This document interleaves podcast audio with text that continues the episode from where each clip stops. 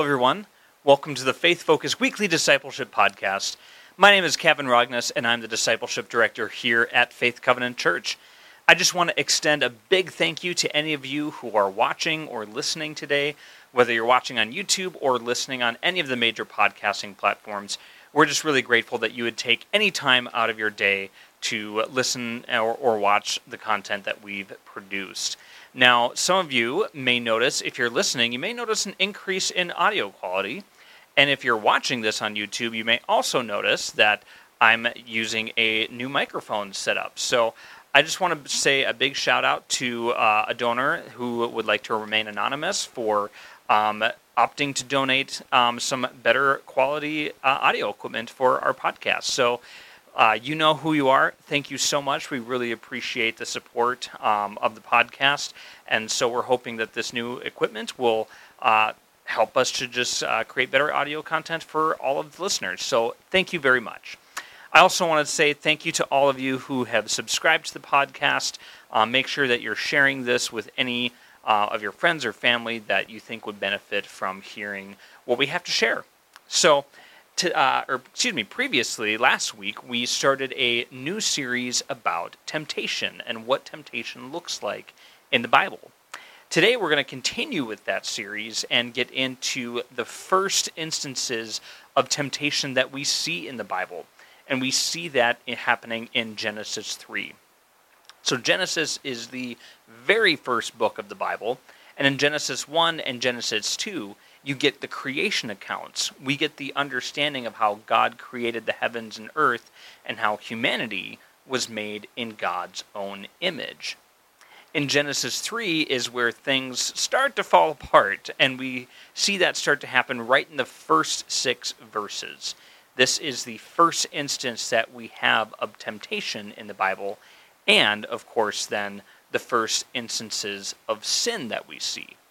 And everything that happens after that kind of ties back to this moment of how Adam and Eve were living in perfection, but then temptation and sin entered into the garden, and everything since then has changed. So, we're going to jump straight into that. And again, we're looking at Genesis 3, chapters 1 through 6. Uh, or, excuse me, verses 1 through 6. Um, and so I'm just going to read a little each verse uh, or a couple verses at a time, and then we're just going to have some uh, commentary about uh, what we're seeing happening. So, uh, Genesis 3, starting with verse 1. Now the serpent was the most cunning of all the wild animals that the Lord God had made. He said to the woman, Did God really say you can't eat from any tree in the garden?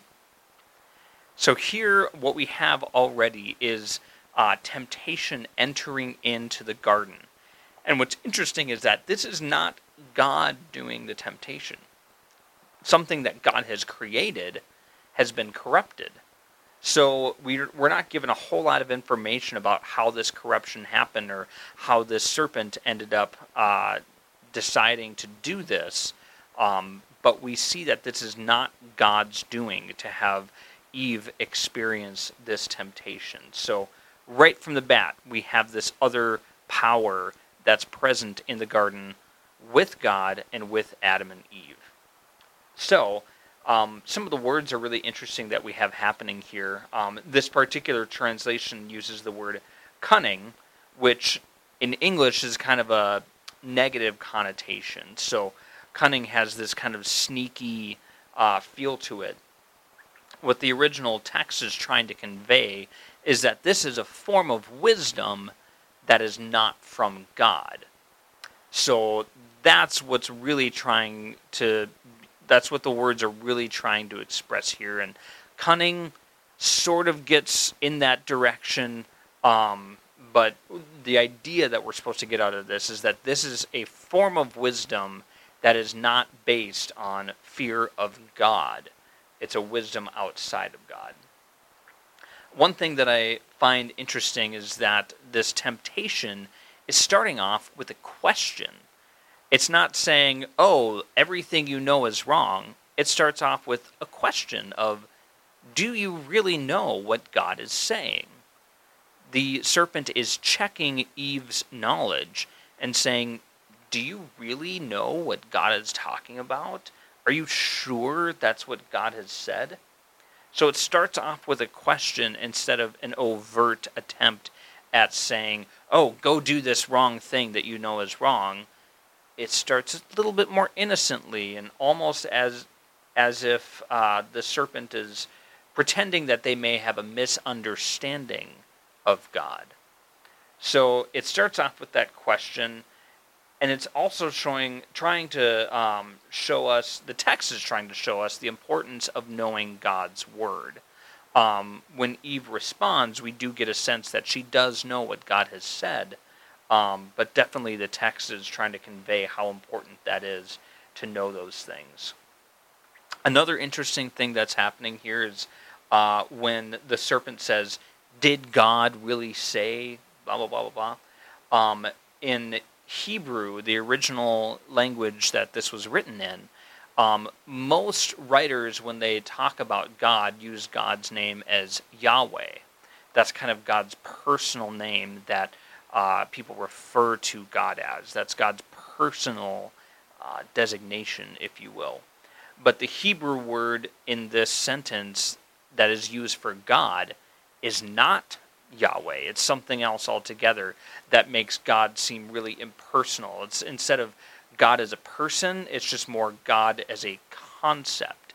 And so right away the serpent is really doing something interesting and asking a question and pretending to misunderstand what God's word really is and also just kind of conveying God as being this impersonal uh, force instead of a personal God. So then we'll move into uh, verses 2 and 3, where Eve starts to respond to the certain serpent. The woman said to the serpent, We may eat the fruit from the trees in the garden, but about the fruit of the tree in the middle of the garden, God said, You must not eat it or touch it, or you will die. So, right here, Eve is already expressing that, no, I know what God's word says. So it's actually, and what we often think about this story is is as just a story of falling to temptation. But initially, Eve is resisting here. Eve is correcting or trying to correct the serpent's understanding, and Eve is essentially telling the serpent, No, I do understand God's word correctly and God's command correctly. I have been forbidden from partaking of the fruit of this tree. So here, Eve is expressing that she knows what God's word is. So the first part of it, the serpent is trying to get her to doubt her knowledge, but then Eve is saying, No, I know what I'm talking about here. I know what God has said. Then that leads us to verse 4 where the tactic of the serpent changes based on what Eve understands. So in verse 4, the serpent then says, No, you will certainly not die, the serpent said to the woman. Verse 5, In fact, God knows that when you eat it, your eyes will be opened and you will be like God, knowing good and evil. So in verse 1, the serpent, again, was starting off with that question and seeing, okay, does Eve really knows what she's talking about? Maybe I can mislead her if she's not quite sure about this. Eve then responds and says, No, I'm sure what God has said. From there, the serpent switches tactics and starts just to lie about these things. The serpent lies and says, You will not die. Your eyes will be opened and you will be like God. The serpent is offering here a, or attempting to offer, an opportunity to be similar to God. And that has an appeal, apparently, for Eve. Another interesting thing is that when the serpent, even though the serpent is lying, there are some half truths to it. So the serpent says, You will not die. Well, immediately, that's true. Adam and Eve don't immediately die once they partake of the tree or of the fruit of the tree. That happens later. So there are some half truths that the serpent is using. And that's something we need to be aware of when we talk about temptation. And we'll get to that in greater detail in a moment. So the serpent says that, you know, your eyes will be opened and you will be like God, knowing good and evil. So then we'll look at verse 6, which will be the last uh, verse that we'll look at today. The woman saw that the tree was good for food and delightful to look at, and that it was desirable for obtaining wisdom. So she took some of its fruit and ate it. She also gave some to her husband, who was with her, and he ate it. Well, one of the first things I want to say right here uh, to this is that for so long, literally thousands of years, Eve has gotten a really bad rep for being the one who fell to temptation. But what Scripture actually says is that Adam was with her, potentially the entire time. So it's not like Eve was separate from Adam, fell into temptation, and then went to, uh, back to Adam and also sent him down this road. Adam was there. so Adam had a responsibility that he failed to say, I see what's going on, I know what God's word is, and I'm going to put a stop to that. So really, if we look at Scripture in its entirety here in this uh, passage, we see that Adam is there, and Adam was also responsible for this fall into sin. They share that responsibility equally. It's been a great disservice to women throughout history to only frame this temptation and initial fall into sin as something that is only Eve's responsibility. Adam was there too, and he also had a responsibility that he failed. This is a shared failure between the both of them. That's something I think that's really important that we need to be aware of. So when you look at this passage uh, as a whole, uh, verse, uh, chapter again Genesis chapter three, verses one through six, there was a couple of really interesting things that I kind of pulled out on a uh, larger level when thinking about temptation. So, the way I see it um, when I read the text here is that temptation kind of falls into two different categories. The first is questioning God or expressing doubt about what God's word means. So, in this uh, example, we have the serpent getting trying to get Eve to think, "Oh, am I am I sure I know what God is saying? Am I sure I know what God's word really is?" Um, that's a very key way in which temptation works is questioning whether God's word is true or not. Now this extends also beyond people who believe in God. So people or excuse me, who don't believe in God. Because if people don't believe in God, then temptation maybe works a little bit differently in their lives. It, uh, I think, still gets a person to question things.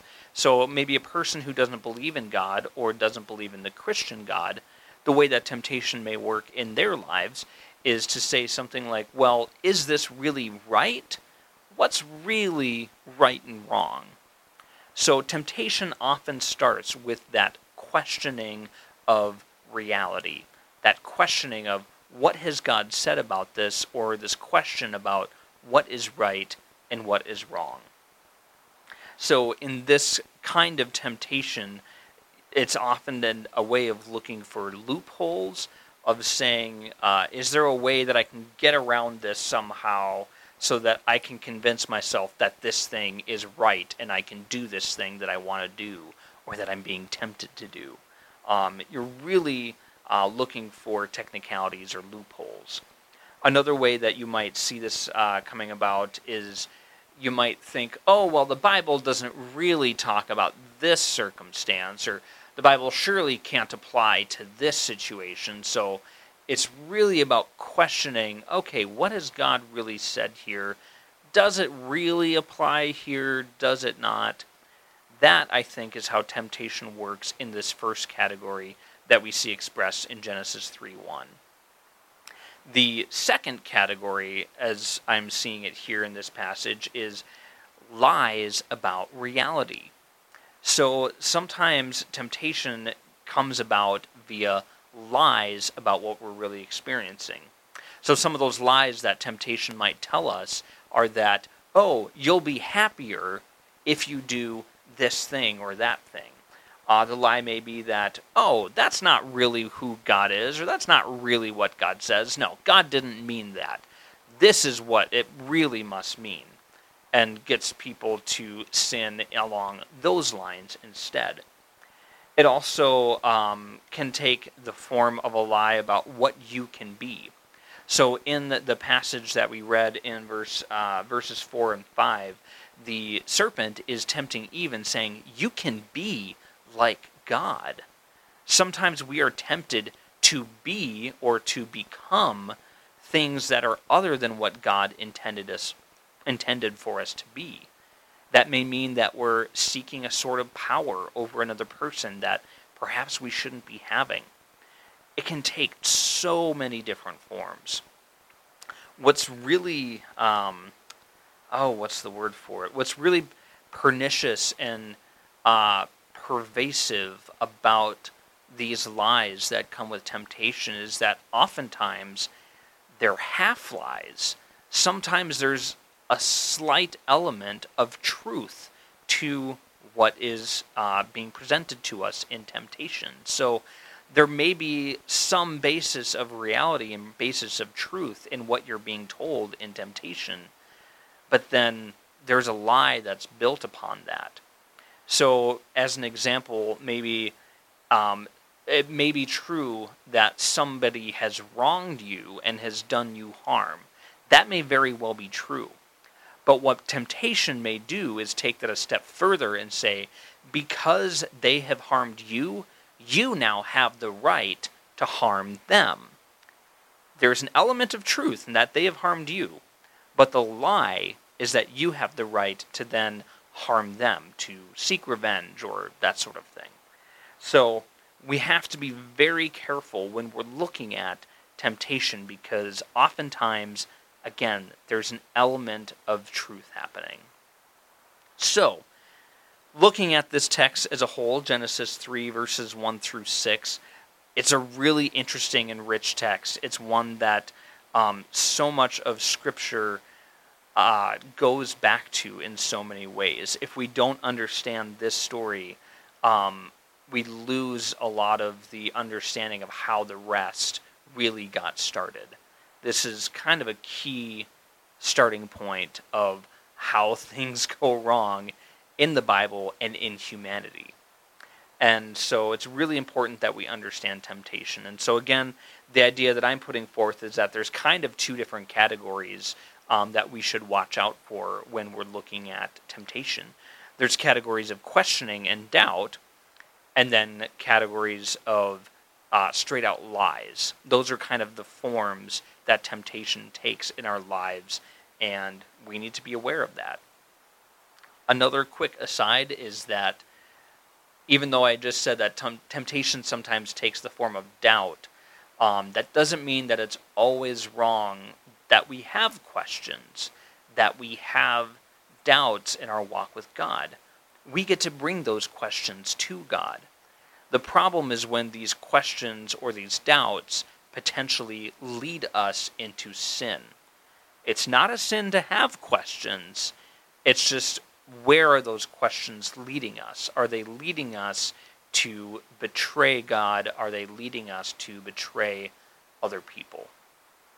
So, that's a whole lot of stuff about temptation. We're going to be con- uh, continuing this conversation in the next couple of weeks and looking at a couple of other episodes of temptation in the Bible as we go along. So, um, if you have any other questions about temptation or uh, stories that you want us to look at, please let me know. My email address is listed in the episode comments down below. So please check that out. Let me know what you're thinking and what questions you may have. So, thank you so much uh, for watching or for listening. Again, shout out to that one special listener who gave us this new uh, equipment. And we just wanted to say that we hope you all have a wonderful and blessed day. Thank you.